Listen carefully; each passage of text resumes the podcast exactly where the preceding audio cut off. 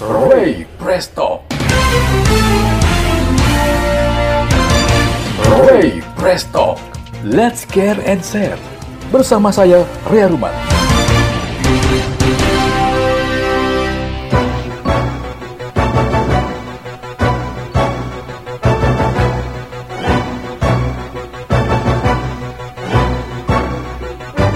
Assalamualaikum warahmatullahi wabarakatuh. Halo hai. Kembali saya Ray Ruman hadir lagi menjumpai Anda di Ray Presto. Semoga Anda semua saya jumpai dalam keadaan sehat walafiat dan tak kurang suatu apa pun juga. Ray Presto edisi kali ini mengangkat tema mengenai dinamika sosial dan politik jelang pilkada serentak di Kabupaten Bima pada 9 Desember 2020 mendatang. Bintang tamu saya kali ini adalah uh, seorang akademisi dan pengamat politik, Dr. Ibnu Haldun, yang juga Ketua STKIP Tamsis Bima.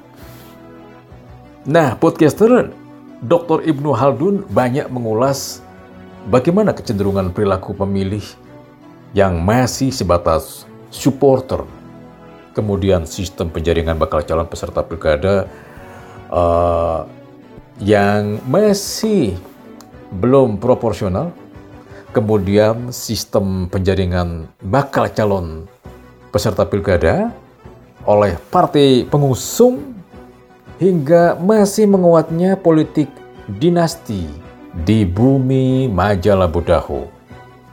Benarkah petahana berpotensi kalah atau sebaliknya akan kembali melenggang memimpin Kabupaten Bima lima tahun mendatang. Siapa untung, siapa buntung? Simak perbincangan saya selengkapnya bersama Dr. Ibnu Haldun hanya di Roy Presto. Bicara yang aktual, hangat, dan menyegarkan. Selamat mengikuti. Anda masih bersama Rea Ruman di Ray Presto. Bicara yang hangat dan menyegarkan.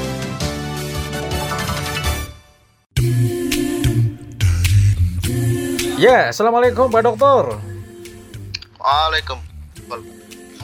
Ya, podcaster sekarang saya sudah terhubung dengan Dr. Ibnu Haldun, akademisi dan pengamat politik NTB yang kebetulan juga tinggal di Kabupaten Bima. Ya, Pak Dokter, uh, sebagai akademisi dan pengamat politik, bagaimana pandangan Pak Dokter menyikapi dinamika pilkada serentak, terutama di kampung halamannya nih di Kabupaten Bima ini?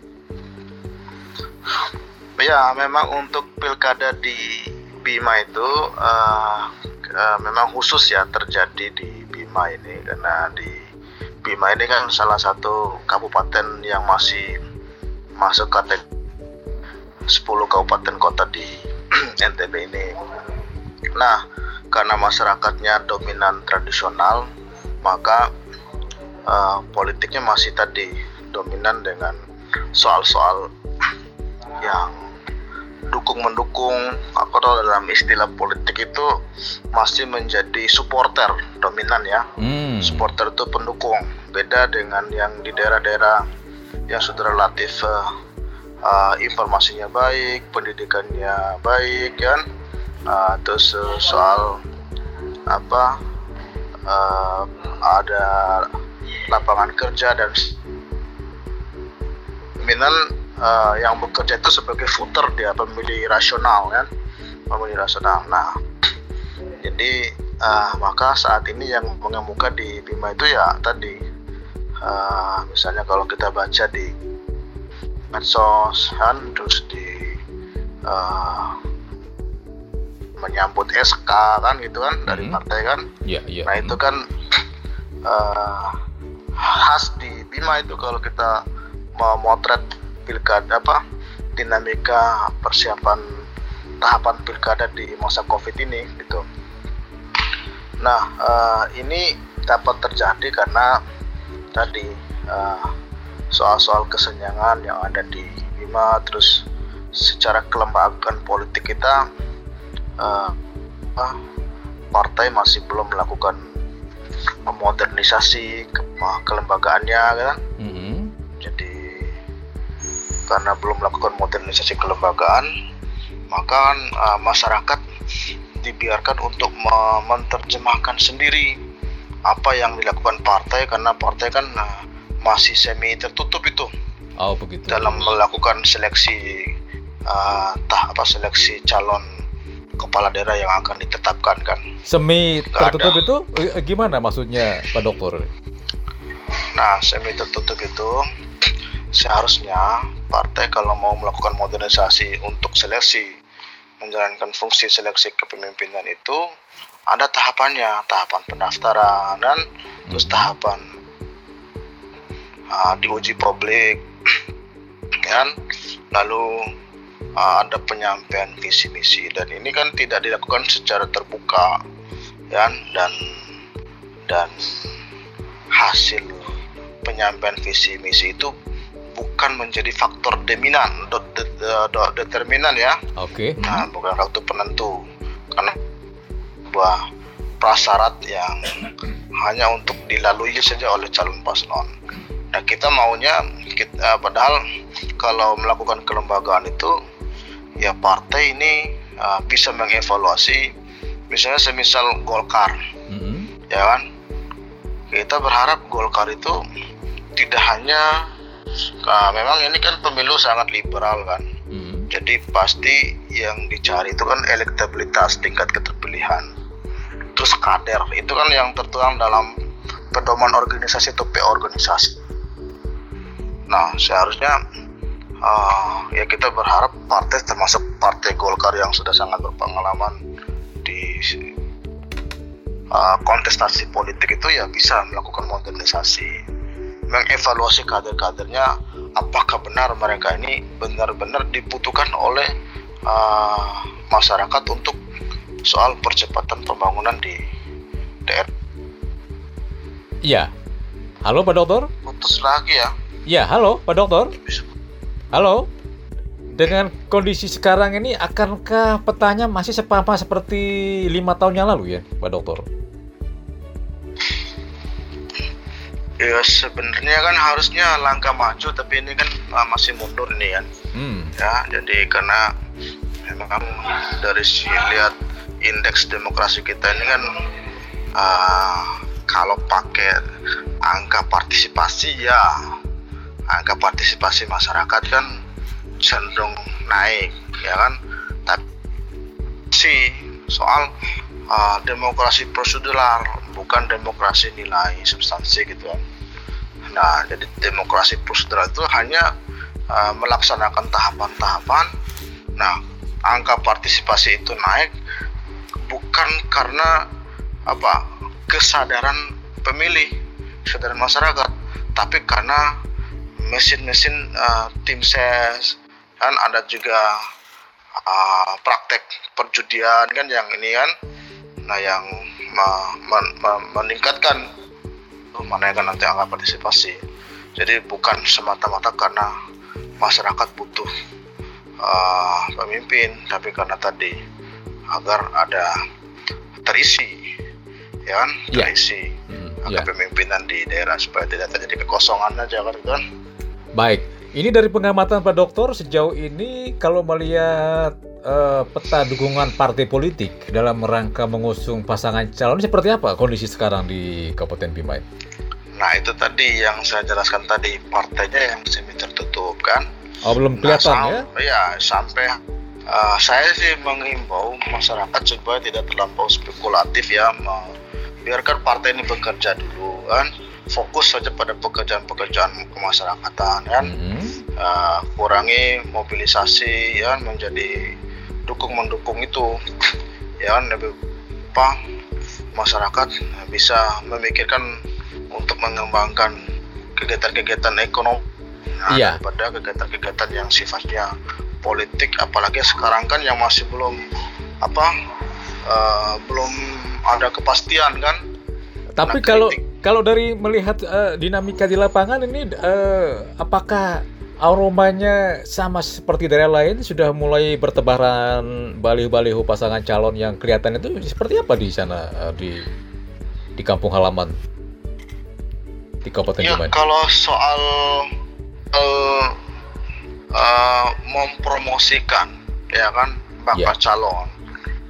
Aja kan yeah. mempromosikan mm -hmm. apa ke baliho tapi kan uh, sebenarnya nggak uh, ada yang baru yang dilakukan oleh paslon atau ini kan harusnya kan sekarang kan era daring kan menyampaikan visi misinya menyampaikan apa sebenarnya evaluasi kan jadi kalau dalam ilmu komunikasi itu jadi uh, komunikasi politik kita itu di Bima itu baru pada taraf yang tingkatan yang terendah low communication ya bukan oh, middle okay. atau high kan low communication konteks gitu kan Iya, iya. Nah, uh, tapi uh, dari dari pandangan uh, Pak Dokter ini bagaimana uh, peluang petahana untuk kembali melenggang uh, dari kondisi para pasangan bakal calon yang mungkin walaupun belum resmi ini sudah kelihatan aroma-aroma berpasangannya seperti barangkali bertebaran di lapak di, di jalan-jalan itu di mana itu Pak Pak Dokter? Iya kalau dalam apa tren pilkada itu kan uh, itu kan selalu ma, ma, apa mendapatkan modal politik kan mm-hmm. nah selalu mendapatkan modal politik ya karena masih bisa menggunakan apa uh, Halo, Pak Dokter. Halo, Bang Ray, masih ya? tersambung ya? Ya, ya, masih terang saya terima di sini Pak Dokter ya. Silakan dilanjutkan Pak Dokter penjelasannya. Iya, jadi iya kalau incumbent itu biasanya ya kan trennya selama kan selalu uh, mendapatkan momentum kan, mendapatkan bekal karena yeah. mereka masih bekerja sebagai uh, decision maker kan, yeah, iya. yang yeah. untuk mengartikulasikan dan mengaplikasikan kegiatan-kegiatan pembangunan kan, mm -hmm. ya kan, nah karena mas apa tren apa um, modal politik itu kan masih berkuasa jadi ya sangat mudah masyarakat itu uh, apa uh, melihat uh, atau popularitas dan tingkat keterpilihannya juga uh, apa unggul dibandingkan uh, yang menjadi kompetitornya. Iya. Uh, artinya kemungkinan izin wawancara ada wawancara sebentar siap. Ya. Ya, siap. Ya. Artinya kemungkinan siap, kemungkinan petahana ini untuk melenggang kembali cukup besar ini menurut Pak Dokter.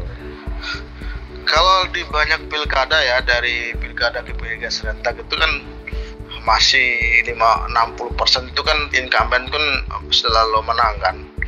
Ya kan? Nah, ya, ya. karena desain regulasi ini menurut saya masih memberi ruang kepada uh, calon petahana untuk uh, terpilih kembali kan. Nah, tapi ada juga apa? Ada banyak juga petahana yang kalah ya, kan? yang gagal. Ya. Yeah. Karena tadi soal uh, kurang melakukan apa kebijakan-kebijakan pembangunannya itu tidak menguntungkan bagi apa masyarakat. Iya. Kalau nah, dari dari bakal calon bakal calon yang ada sekarang walaupun belum resmi ini mana yang berpotensi menjadi kuda hitam dari pandangan Pak Dokter? Uh, saya kira ini masih sangat dinamis ya. Sangat dinamis jadi, ya. Uh, ya, jadi kalau uh, kita kan pakai apa uh, uh, yang kita lihat kan secara kualitatif saja bahwa memang uh, incumbent ini masih uh, belum selesai bekerja. Iya. Hmm. Uh, protes dari masyarakat dan jika protes masyarakat itu semakin luas itu juga akan mengganggu tingkat keterpilihannya. Nah di situ peluang uh, calon lain ya yang akan berkompetisi gitu. Jadi itu.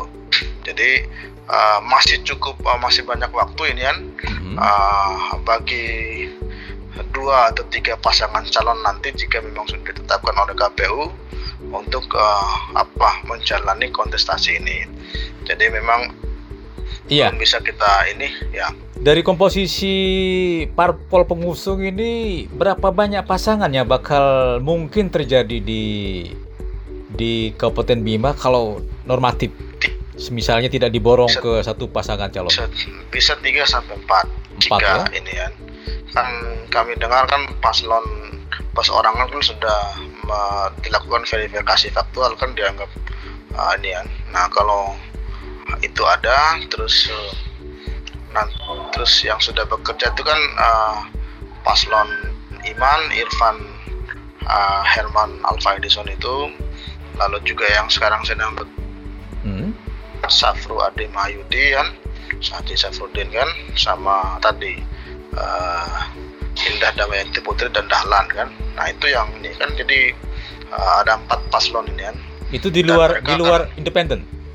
Sudah termasuk independen Sudah itu yang termasuk saya independen. pantau ya sudah termasuk independen tapi ini kan eh, saya kira eh, ini masih dinamis kan Masih Jadi, dinamis ya. eh, saya kira ini nggak terlalu penting kita anu nanti menunggu aja dari penetapan oleh KPU kan Apakah ada Jika- kemung ya? ya Apakah ada kemungkinan misalnya Pak Dokter eh, akan muncul kota kosong di Kabupaten Bima? Ya itulah seni politik the art of possibility kan seni kemungkinan-kemungkinan bisa saja terjadi Mhm. karena uh, kepastian itu kan ada pada ketetapan uh, yang ditetapkan oleh KPU paslonnya kan jadi kita akan uh, menunggu saja jadi Ya. di di Bima sepertinya apa uh, terminologi kota kosong tuh mungkin uh, tipis ya Tipis ya. kemungkinannya ya tipis kemungkinannya Ya. Eh, kemudian dari sisi partai politik ini partai mana yang yang paling paling aman atau semua masih tidak aman mengusung calon? Eh, kalau kita lihat di Mataram kan sudah kelihatan nih satu partai bisa mengusung satu pasangan calon gitu. Iya kan yang sudah memberi menyerahkan SK kalau kita lihat saat ini kan partai-partai besar Partai Dari besar ya. Golkar. Golkar ya. ya terus PAN kan sudah kan terus eh, eh, Gerindra barusan kita dapat. Nah ini kan yang masih menunggu itu kan Partai Demokrat, Nasdem. eh, nah kalau yang sudah juga kan yang sudah kelihatan kan Partai Keadilan Sejahtera, PDIP kan dan masih beberapa partai yang belum apa menentukan eh, apa eh, atau me- menunjukkan surat keputusan untuk uh, pencalonan kan. Ya, eh, kalau dalam pengamatan Pak Dokter, seberapa kuat eh, dinasti politik itu mengakar di Bima dalam kondisi pilkada kekinian? Iya memang uh, politik dinasti ini kan memang di mana-mana tidak hanya di partai politik kan, ya di jenjang birokrasi kan di, di uh, ASN itu kan uh, itu kelihatan. Nah di partai politik juga di Bima kan uh, saat ini masih kuat kan karena baru saja uh, belum enam bulan ini kan kita mendapat ketua partai itu kan putra uh, putra dari bupati kan dan itu adalah uh, raja kan. Dan saat ini juga kalau melihat hasil pileg itu kan uh, di uh, anggota legislatif itu kan adalah uh, putra putri dari uh, apa elit partai ya. Elit Hmm. partai. Jadi masih kuat lah politik dinasti di yang ter- yang ada di Bima di kalau ke- pileg yang tergambar di uh, apa calon anggota legislatif juga yang menjadi anggota legislatif kan gitu Ya, kalau dari sisi pemilih ini, eh, dalam pandangan Pak Dokter, eh, sejauh berapa besar eh, masa irasional atau yang rasional atau yang swing voter eh, ada di Kabupaten Bima dalam pilkada serentak mendatang ini?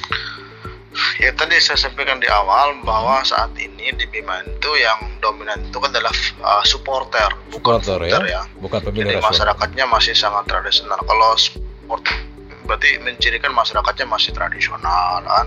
Mhm. Jadi yang dilihat itu bukan substansi kebijakan, keberpihakan kebijakan pada pembangunan atau percepatan pembangunan, tapi kan yang dilihat dominan itu kan figur.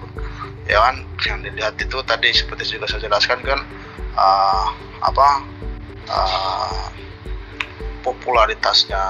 Ya bukan uh, kompetensi kualifikasinya kan visi yang dibangun gitu kan kan nggak banyak kelihatan uh, apa uh, kepala daerah yang selama periodisasi pilkada ini kan yang punya visi yang kuat ya kan ya, sehingga ya. ada percepatan pembangunan di Bima ini kan ya ini apakah berdasarkan hasil survei atau mungkin riset yang dilakukan oleh Pak Dokter atau atau bagaimana? Iya, saya kira ini kan uh, kami kan saya kan memang sebagai koordinator Asosiasi Dosen Ilmu Politik Indonesia wilayah NTB.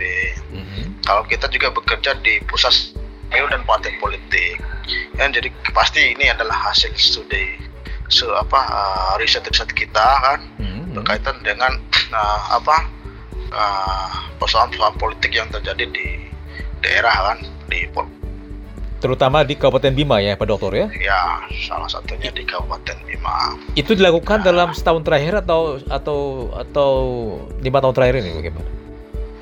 Ya, kalau kita kan mengamati apa uh, uh, kontestasi politik di masa reformasi kan, ini kan sudah terjadi uh, pilkada ini kan sudah terjadi empat periode kan? Ya, ya. Dan dalam empat periode ke, apa uh, pilkada itu kan belum melahirkan setelah militer melahirkan kepemimpinan yang kuat kan. Karena tadi persoalan seleksi kepala seleksi kepala daerah yang dilakukan oleh partai politik terus masyarakat yang berpartisipasi itu belum apa uh, belum sejahtera persoalan-persoalan ekonomi masih uh, menghantui kan. Nah sehingga politik transaksional itu kan baik terjadi juga di masyarakat sehingga masyarakat tadi terbentuk uh, hanya tadi melihat uh, figuritas bukan melihat uh, uh, visi misi apa yang dibawa oleh uh, paslon atau kepala daerah yang terpilih kan gitu. Saya kira ya. itu Mas Ray. Ya, jadi kalau mengharapkan pemilu yang berintegritas itu uh, apakah masih optimis atau kita pesimis ini di terutama di Kabupaten uh, Bima ini dalam pilkada serentak Nah, soal integritas ini kan memang perdebatan. Perdebatan ya? integritas ya? itu kan apakah dari sisi penyelenggaraan ya, apakah dari sisi apa praktek politik yang dilakukan oleh kontestan kan pasangan ya. atau juga yang terjadi di masyarakat atau pemilihan. Ya. Jadi kalau dari sisi penyelenggara kan uh, memang sejauh ini apa uh, belum ada uh, yang menjadi arus utama bahwa ada persoalan-persoalan yang uh, mengarah pada uh, bahwa penyelenggara pemilu itu kan uh, melakukan praktek-praktek kecurangan misalnya kan? Iya iya. Baik. Nah, ada tapi uh, di apa keputusan formal itu kan nggak kelihatan di petun kan di ini nah kalau kita melihat di hasil pilkada di uh, tahun sebelumnya itu ya baik pak dokter jadi soal integritas mm. itu ya siap, siap. kalau uh, dari sisi sebenarnya masyarakat kita di Bima itu apa sih yang yang paling diharapkan dari seorang pasangan atau dari seorang pemimpin yang mungkin nanti bisa jadi referensi para kandidat ini untuk bertarung ini? Dari hasil-hasil survei uh, oleh dilakukan oleh lembaganya Pak Dokter. Iya, kalau di Bima ini kan memang harusnya itu kan karena Bima ini kan punya pot komunitas unggulan. Nah, iya. komunitas iya. unggulan itu belum uh, selesai, ya, belum banyak dilakukan uh, desain atau revolusi kebijakan yang dilakukan oleh kepala dari kepala daerah kepala daerah kan gitu. Iya. Nah, jadi masyarakat Bima itu sebenarnya membutuhkan kepemimpinan yang kuat, ya kan? Mm-hmm. Nah, untuk mendapatkan kepemimpinan yang kuat itu kan uh, dia membuka seluas-luas mungkin, sehingga tidak hanya kader atau para pengusaha yang masuk menjadi calon kan, yeah. tapi bisa memberikan kesempatan kan, nah kepada misalnya para akademisi, figur-figur yang lain kan, termasuk kan tidak semua juga pengusaha juga itu kan menggunakan tapi kan dominan pra, uh, masuk uh, sejak tahun 2005 ini kan yang dominan mengisi kursi kepartaian kan adalah uh, para pengusaha. Nah, artinya kan ini kan uh, apa bahwa ideologi yang sebenarnya ingin dibangun oleh partai politik itu tadi uh, terganggu oleh tadi elit-elit politik yang berasal dari pengusaha sehingga kan uh, ada semacam ya perdagangan kan jadi dibisniskan kan di mencari ini dalam dimanfaatkan untuk kepentingan-kepentingan tadi. Nah jadi kita ingin mendorong bahwa masyarakat Bima ini kan sudah harus apa melakukan platform perubahan platform yang apa besar kan visi dengan visi yang besar untuk merubah masyarakat yang terlakukan percepatan pembangunan itu kira itu Mas Rey mohon ya. maaf saya juga ada baik ada ma, ya. terima kasih Mas, Pak Dokter ya, uh, closing ya. statementnya barangkali untuk podcaster saya untuk pilkada uh, Bima uh, ya itu tadi ya kita berharap di pilkada terakhir ini periode ini bisa melahirkan pemimpin yang tadi punya konsen punya visi yang kuat yang melakukan percepatan pembangunan karena kita ini kan udah satu, kehilangan satu generasi ini ya. Siap. generasi bahwa uh, masyarakat ini butuh tadi kan soal investasi, soal macam-macam itu kan belum belum banyak dah uh, yang mau melakukan investasi kan karena tadi soal keamanan, soal uh, apa suasana kan daya dukung Demikianlah podcaster perbincangan saya bersama Dr. Ibnu Haldun yang mengupas berbagai hal tentang dinamika sosial dan politik jelang pilkada serentak di Kabupaten Bima. Semoga perbincangan saya kali ini ada manfaatnya. Saya masih menunggu saran dan kritik Anda untuk perbaikan program ini. Presto. Terima kasih. Finally, wassalamualaikum warahmatullahi wabarakatuh. Sampai jumpa. Malam minggu Wati warapiti Doura patah Name cibantau mupiti Rawi rangina Paado 手は裏チュワチュワチュワチュワチュワチュワ課長あんに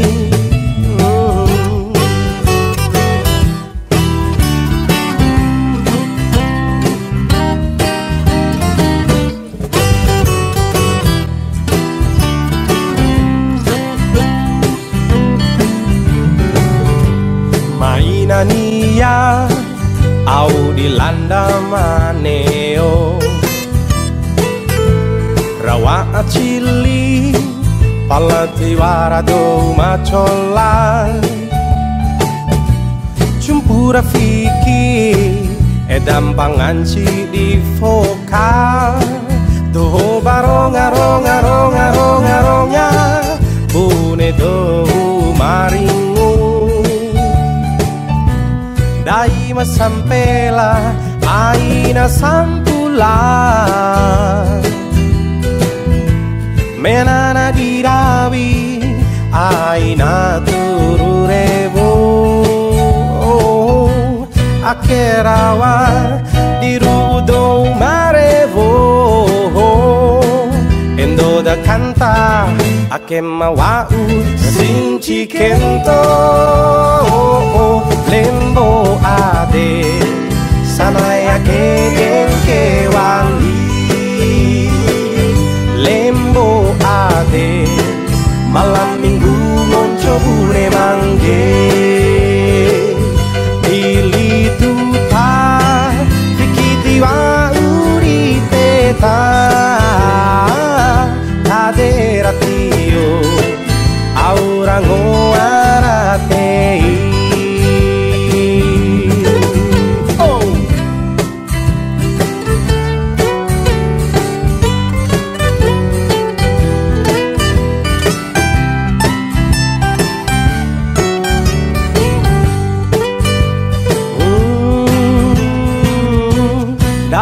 sampela, airo sampula.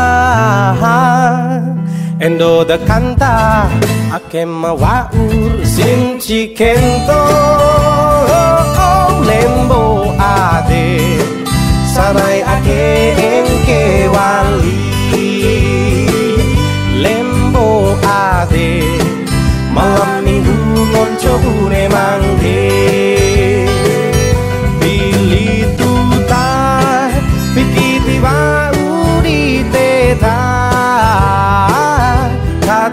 para.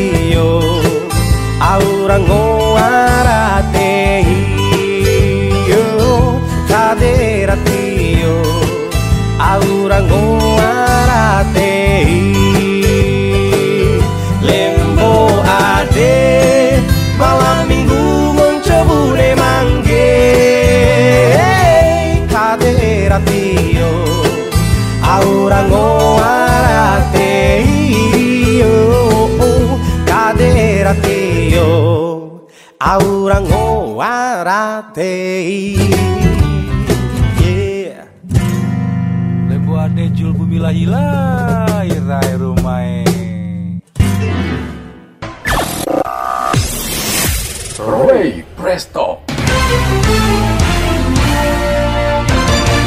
Ray Presto.